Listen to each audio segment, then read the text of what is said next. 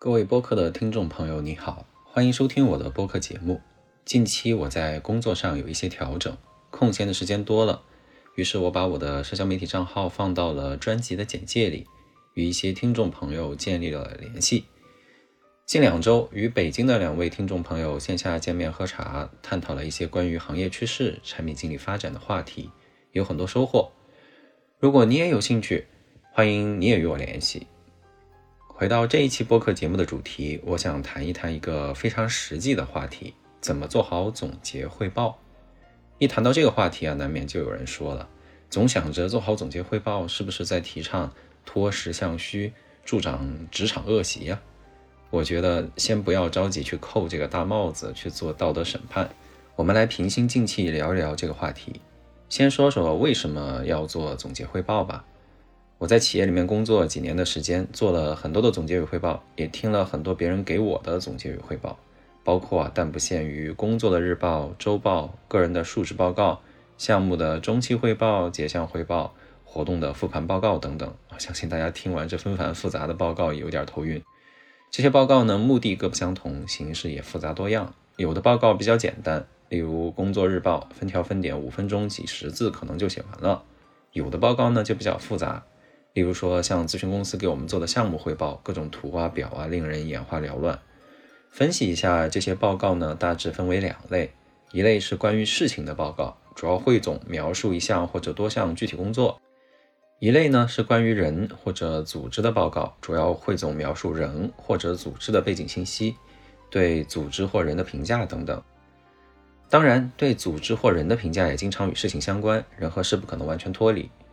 那企业里为什么要写总结汇报呢？很简单，企业有自己的战略与经营目标嘛，而战略与经营目标的实现需要靠很多人一起工作，很多人一起工作就必然有管理结构与层级，信息在结构与层级之间传递，尤其是像坐在中心的决策者去汇总的时候，肯定需要总结与汇报，不然沟通就很难顺畅，组织就无法运转。如果说只有寥寥的几个人，那还好。例如说师徒四人西天去取经，目标清晰，分工明确，那就没必要让悟空非得写周报给唐僧去汇报每周打了几个妖怪，有什么感悟，还要抄送给八戒等等。这就是纯粹的官僚主义了。人要是多了，那就不行。几千上万人，各有各的专业领域，有的像我们做产品研发的，还有做销售的，有的做市场，大家看事情的视角不一样，说话的方式也不一样。没有总结汇报，确实就很难运转起来。只有一种特殊情况，我也思考过。如果说所谓的这种最终决策者变成了一个可以即时处理无限多信息的计算机，倒是就不需要总结与汇报了。就像最近非常火热的这个 Chat GPT 一样，能同时与无数的人去沟通，还能在沟通中自我强化、自我学习、自我迭代，那总结汇报就不用了。但是呢，只要企业里还是靠人在运作，我认为就挺有必要要去做一些总结汇报的。如果在工作里面所有的决策最后都变成了算法和模型去做决策，那就不需要做总结汇报了，甚至可能连人都不需要了。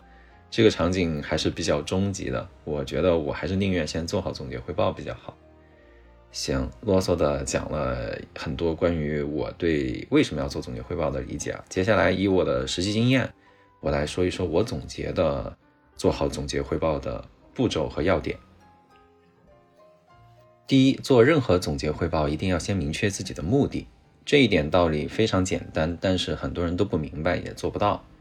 既然是总结汇报，就必然有其受众，也必然有其目的。例如大家最常讨论的工作周报，其目的可能包括提出待决策的事项，征求上级的意见。抛出问题风险以引起重视，并规避知情不报的责任；同步重要的项目进展，以消除信息不对称带来的协作问题；甚至很直接，就是为了表现工作成绩等等。总归它还是有一个目的的。没有目的就是糊里糊涂的写。也许天分很好，在工作的初期靠直觉就能把总结汇报写得很好，但是随着工作层次变高，处理的人或者事情变得越来越复杂，没有目的的总结汇报一定会跟不上实际的需求。我在上一期讲沟通的时候也提到，沟通要有目的，其实是一样的道理。有目的不是什么见不得人的事情，真正重要的场合、关键的人，给自己的时间与机会不会太多。不认真思考，想清楚目的，就是去浪费人家的时间了。我以前很喜欢玩 DOTA 类的游戏啊，可能很多听众朋友也有相同的爱好。很多天赋很高的天才玩家在游戏平台里面是站在金字塔顶尖的路人王，但是当他真正进入到一个电子竞技战队的时候，却不一定能有很好的发挥。因为在平台上吧，是为了酣畅淋漓的战斗，输赢不是目的，只是战斗的结果。但是在一个组织里，在一个战队里面又不一样了，赢是战队的目标，而不再只是一个结果。战队之间会做战术研究与针对，游戏也会有版本的更新。天赋再高的玩家，也要根据环境的变化，制定一个明确的训练目标，去练习不同风格的英雄，去适应不同节奏的战术。在工作中也是一样的道理，靠天分能够把工作做好，但是持续做好，越来越好，必然需要强烈的目标感。总结汇报也一样，一定要想清楚目的，要想清楚目的，但是也要注意目的要非常聚焦，不能太多，否则一个目的都达不到。还是拿周的工作总结汇报来举例子，我就见过这样的周报：想表现工作成绩，又想提示风险，还想征求决策者的意见，结果长篇大论写了五千字，各种标红加粗，最后别人根本就看不懂，点开看十秒钟就关掉了，一个目的都没有达到。想要表现成绩，那就集中精力把工作的难点写清楚，把成果的价值量化出来。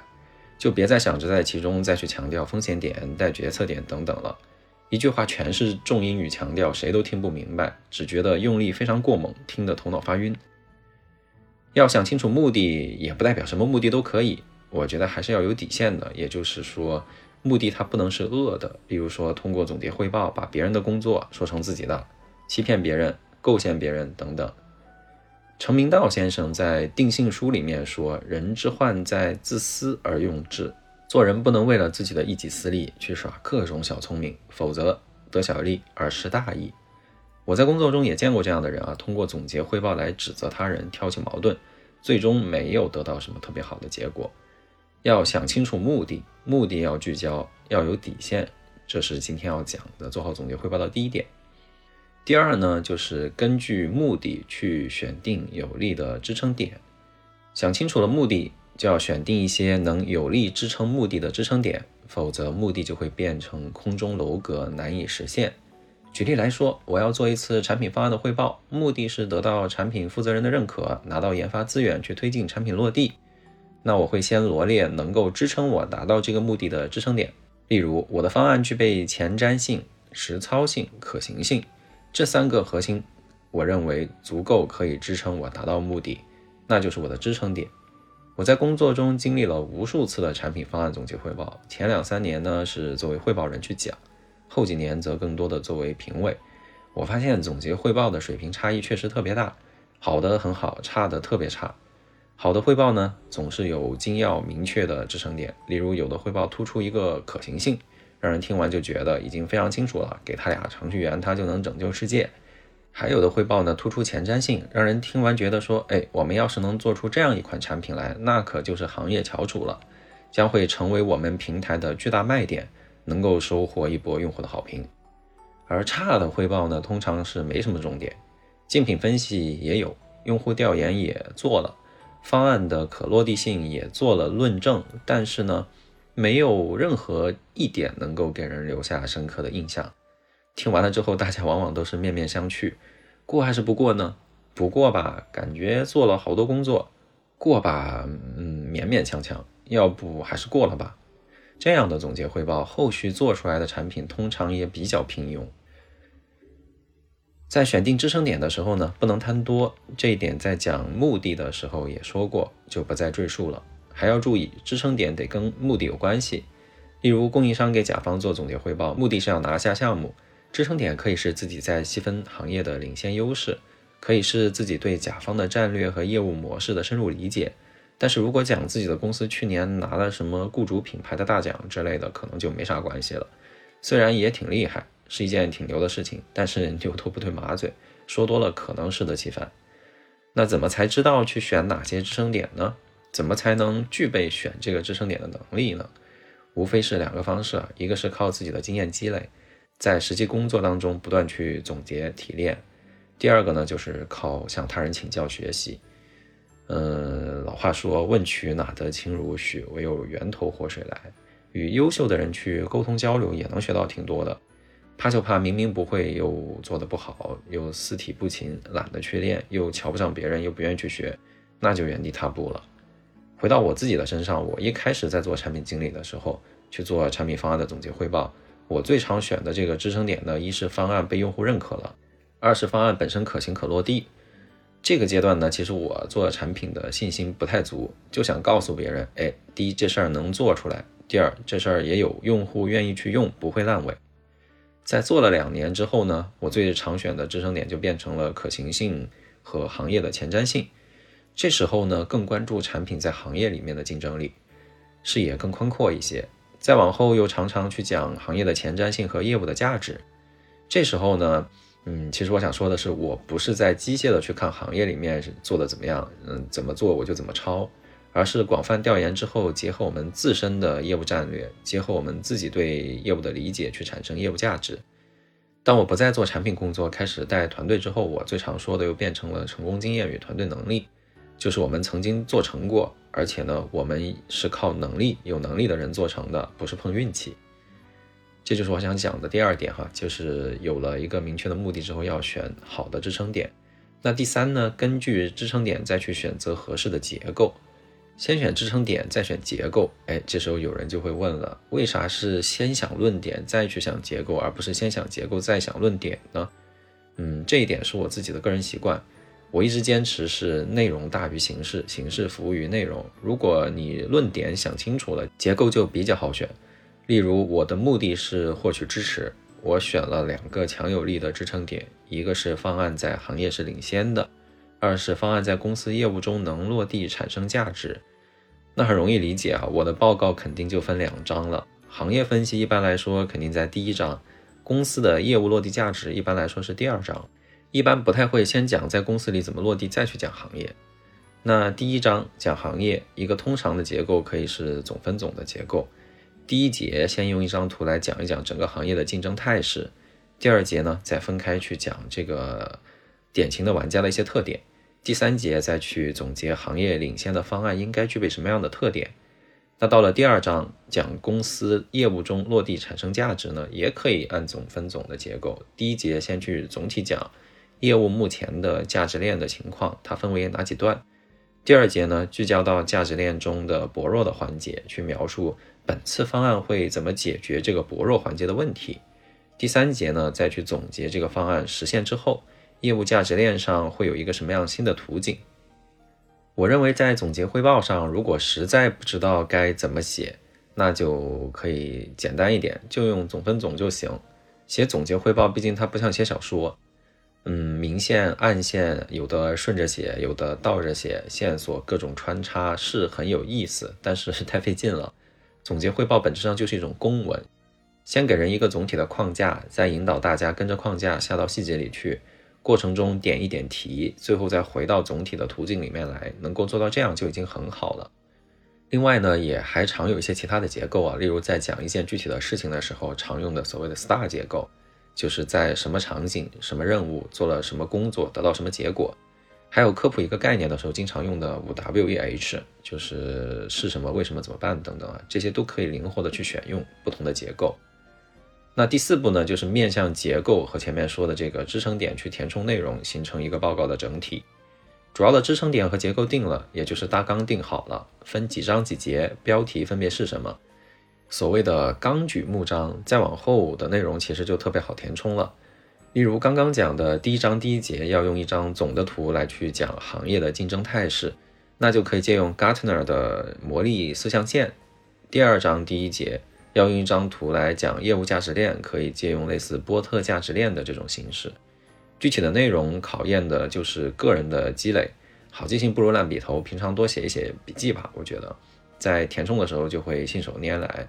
平常如果没有什么积累，真到了写总结汇报的时候，真的是书到用时方恨少，为时已晚。所以，如果想要把内容写好、填充好的话，平时一定要多做一些积累。那总结来说啊，把目的先要想清楚，然后选好强有力的支撑点支撑这个目的，再去根据这个论点定好我的结构，再在这个结构里面去填充内容，那一篇好的总结汇报基本上就成型了。可能这样的总结汇报也不会很长，例如说总共有三章，每一章里面有两节，最后写完也许就八百字或者一千字就写完了。去给别人讲的时候呢，也许十分钟、十五分钟就能把一个事情讲完。以上呢就说了怎么去写好总结汇报。嗯，我再讲一讲我看到的不好的总结汇报最常犯的四个毛病吧，也供你去参考。第一个呢，就是只有内容没有结构。很多人会在总结汇报里面去罗列特别多的内容，看上去自己做了很多的工作，特别丰富，但是通篇没有结构，看起来特别累。嗯，我打一个比方，就好比你去吃饭，饭桌上突然一瞬间上了十八道菜，你都不知道怎么下筷子。嗯，好的总结汇报还是要有一个比较清晰的结构的。第二个常见的毛病呢，就是只有分析没有结论。有的总结汇报里面分析是头头是道，这家产品失败的核心在于运营没跟上，那一家产品失败的主要原因是因为它的架构不合理。我们自己如果要做好，需要注意一二三四。分析了一大圈，但是没有结论。那我们到底做还是不做呀？怎么做呀？听完汇报像是看了一场电影，一散场之后跟自己好像也没什么关系。这就是所谓的只有分析没有结论。那第三个常见的问题就是只有事实没有观点，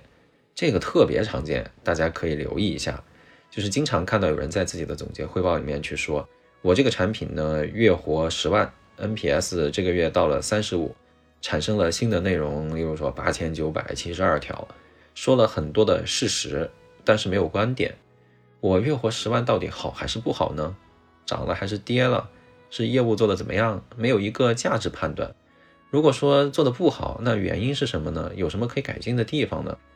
如果一点价值判断都不敢做，没有观点，那还不如不要说那个事实。否则你把这个事实一说出来，人家又想问，想追问又看不着，特别费解。那最后第四个呢，就是只有方向没有计划，这个也比较常出现，就是讲了很多正确的道理，接下来改进主要分三个方向，但是没有计划，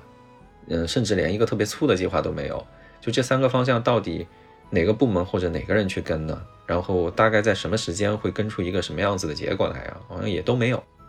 所以啊，四个常见的毛病大家可以呃留意一下，第一个就是只有内容没有结构。第二个是只有分析没有结论，第三个只有事实没有观点，第四个只有方向没有计划。嗯，关于怎么做好总结汇报这个话题啊，前面讲了我关于做好总结汇报觉得应该分哪几步，以及呢常见的一些问题点。那说就说了这么多，那要写感觉好麻烦啊，好累啊。工作为什么要这么累呢？其实说实话，我特别不喜欢文山会海，特别不喜欢搞很复杂的总结汇报工作。但是也可以跟你分享一下，就是这几年工作下来，我有两个很深刻的感触吧。第一个是，人呢通常都不喜欢自己做不好的事情，而且还会说这件事情本身不对。以我自己为例子啊，例如我其实不会游泳，我就老说我不喜欢下水，老说这个水池不太卫生。实际上最核心的问题是我不会。又例如我的耐力不好。高中、大学体育测试的时候，经常都跑不及格，我就老跟别人说：“哎呀，跑步伤膝盖。”后来有两年的时间，我下定决心练了两年跑步，我能跑满分了。我又觉得，哎，跑步好好好玩啊，特别有乐趣。虽然可能会伤膝盖，但是有办法可以规避啊。总体上是利大于弊的。那其实，在工作中也是一样的道理，在工作中做不好的事情，得不到正反馈，甚至老被负反馈，就很容易去说它不对。不会写，写不好总结汇报，就很容易去说，哎呀，总结汇报都是各种各样子的不好的方面。但是如果自己能做到，能做好，能特别快去写出一篇结构非常好、内容非常详实、让人看了之后印象很深刻的总结汇报，那很有可能就不会觉得它全是问题，它各种麻烦了。第二个感悟呢，就是如果自己有能力，又坚持向善，做了很多的实事。要名正言顺的去通过总结汇报把自己的成绩说出来，去拿到好的结果。我每次看到兢兢业业做了实事，但是因为懒得做总结汇报或者不会做总结汇报，最后没有拿到好的成绩，甚至成绩被别人拿走的情况的时候，我都觉得非常气愤和可惜。一方面是去气愤冒名顶替的别人，但是更多的还是可惜那个懒得总结或者不会总结的自己。如果说没做都可以说，那做了不是更应该说吗？而且还要说的特别漂亮。我觉得总结汇报本身没有什么对与错，就看我们在这上面花多少心思。如果说工作里面一半以上的时间都在想，哎呀，我怎么做好这一场总结汇报，那我认为就是特别不健康的。要么是这个组织里面的信息壁垒特别高，沟通效率特别低；要么就是文化有问题，文山会海，人浮于事。健康的情况呢，应该是百分之八十的时间在做事，百分之二十的时间在做一些必要的总结汇报工作，这样呢才是我觉得比较好的情况吧。换一个视角，坐在领导位置上的人，因为我也带团队，也不能完全去依赖总结汇报去获取信息，因为总结汇报必然经过了加工，而且总结汇报更多说的都是已经过去的事情，已经发生的事情。而关乎到组织和团队未来发展的，永远是正在发生的变化和趋势，而不是那些已经发生过的事情。要了解到最新的信息，一定要做实地的走访调研，不能只听别人说。有很多大的公司对变化的反应慢慢的变慢，在市场竞争中逐步的落败。一个非常重要的原因就是决策者沉迷于异彩纷呈的汇报，脱离了一线，脱离了实际。不光脱离了实际，还特别瞧不上一线的实际的声音，觉得哎呀视角太片面了，觉得只不过是一时的一些误解。那这种傲慢呢，最终一定会付出惨痛的代价。德鲁克关于管理的书籍里面有一段话：如果高管层必须完全依赖抽象的资料，例如书面报告、图表、数据，而不能够亲自去观察、熟悉并理解企业，去认识企业的现实性、员工。环境、客户以及技术，那么这家企业就正处于过度复杂且无法管理的状态之中。只有高管层有能力运用具体的现实来验证企业所收到的衡量结果与信息，即抽象的图表、数据、报告时，企业才处于可管理的状态。我看到很多团队只有十几个人或者几十个人，远远没到高管层这个级别，内部的职能和岗位也比较单一，但是沟通层级就设了好几层。总结汇报材料特别多，让人觉得还挺匪夷所思的。如果你发现自己在这样一个环境里啊，可能会遇到很多发展上的困难，一定要寻求一些改变。在企业里面工作，本质上是与他人合作的一种社会化的生产，不是自己玩自己的，免不了会有别人来评价自己。自己不会做总结汇报，很可能会吃一些亏。最近在社交媒体上，很多人在讨论年终奖的话题，有一些同事抱怨不公平。做实事的人吃亏，把心思花在汇报上的人得了好处。虽然我特别不喜欢这种现象，但是我也想说，在工作里面就是有很多竞争的，而在竞争里面就是没有绝对的公平。要么去熟悉规则，锻炼自己在规则里面去赢得竞争；要么就跳出这个规则，去找更合理的环境。